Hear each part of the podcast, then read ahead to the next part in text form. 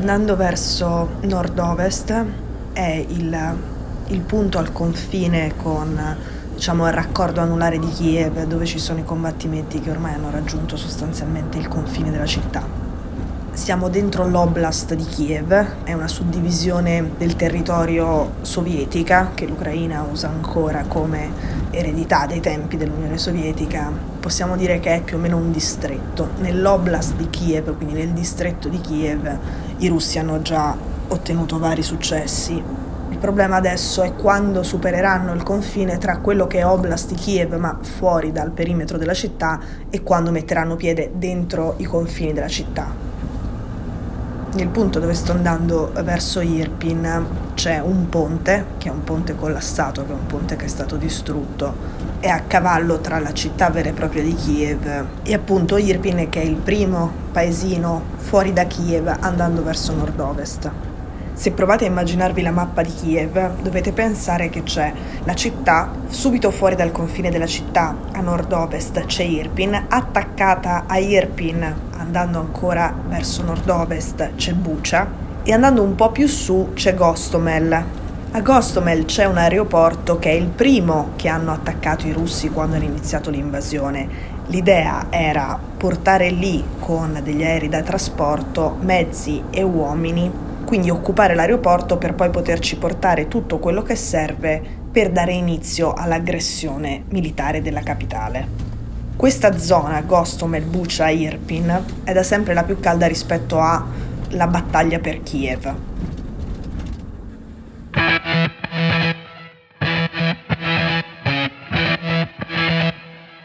Sono Cecilia Sala e questo è Stories un podcast di Cora Media che vi racconta una storia dal mondo ogni giorno.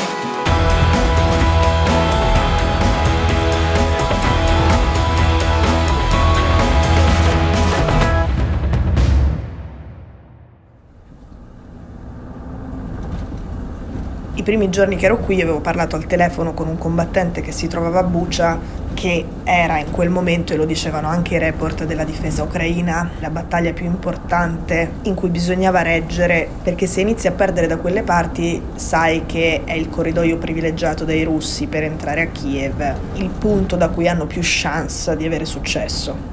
Era una settimana fa e questo combattente era molto soddisfatto. Gli ucraini erano riusciti a tenere Bucia, i russi avevano fatto una figuraccia, pensavano di stare vincendo, poi a metà della giornata si era ribaltata la situazione a favore dell'esercito ucraino e i combattimenti erano finiti con i russi che scambiano un monumento militare che raffigurava un carro armato per un vero carro armato dell'esercito ucraino e passano dieci minuti a sparare contro un monumento senza rendersi conto che è finto.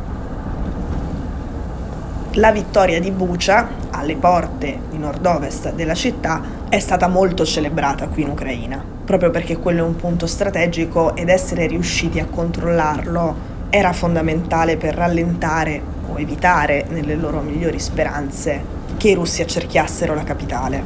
Da allora appunto è passata una settimana e adesso i russi hanno Gostomel, l'aeroporto strategico, hanno Bucha e sono arrivati ad Irpin. Ed essere ad Irpin significa essere a un ponte da Kiev. Sometimes you need you need a blue helmet yeah, yeah, and big big military dress. Yeah, I know, I know, I know. Yes. Snipers in that in, in this building. In this... And Russians yeah. there.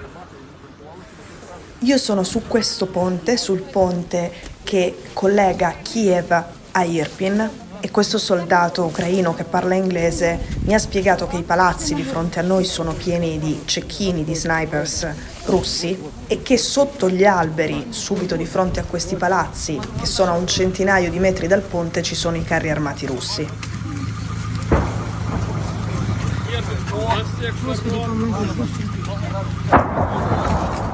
Qui si sentono colpi di mortaio e cannonate in continuazione, la battaglia è in corso e su entrambi i lati del ponte si vedono i punti dove sale il fumo nero e sono i punti dove sono caduti i colpi.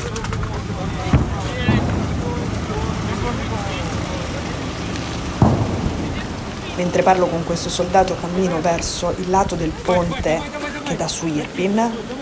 Qui ti può capitare, se giri per la strada, che a fermarti non siano i soldati ucraini ma i soldati russi.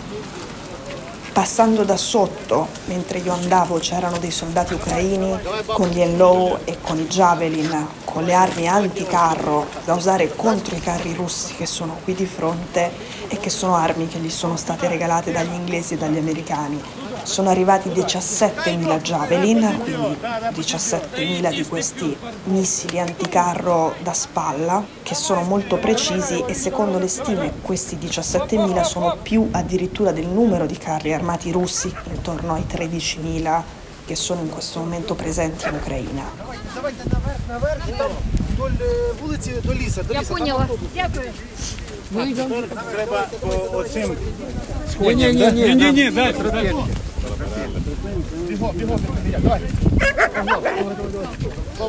una volta superato il ponte mi ha dato un passaggio un furgone che percorre la strada tra Irpin e Kiev avanti e indietro, su e giù a grande velocità per cercare di portare via il maggior numero di persone possibili da Irpin che sono scese in strada con i loro animali domestici, con eh, i passeggini, con le valigie e che appunto si trovano in una zona dove i russi sono già arrivati.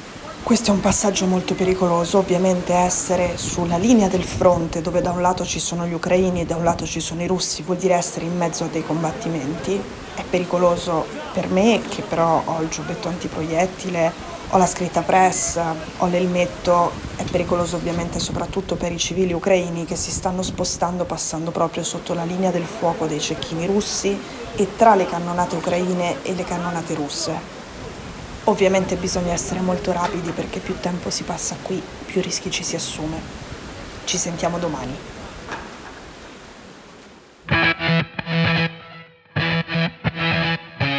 Stories è un podcast di Cecilia Sala prodotto da Cora Media. La cura editoriale è di Francesca Milano. L'advisor è Pablo Trincia. La producer è Monica De Benedictis. La post-produzione e il sound design sono di Daniele Marinello. La sigla e la supervisione del suono e della musica sono di Luca Micheli.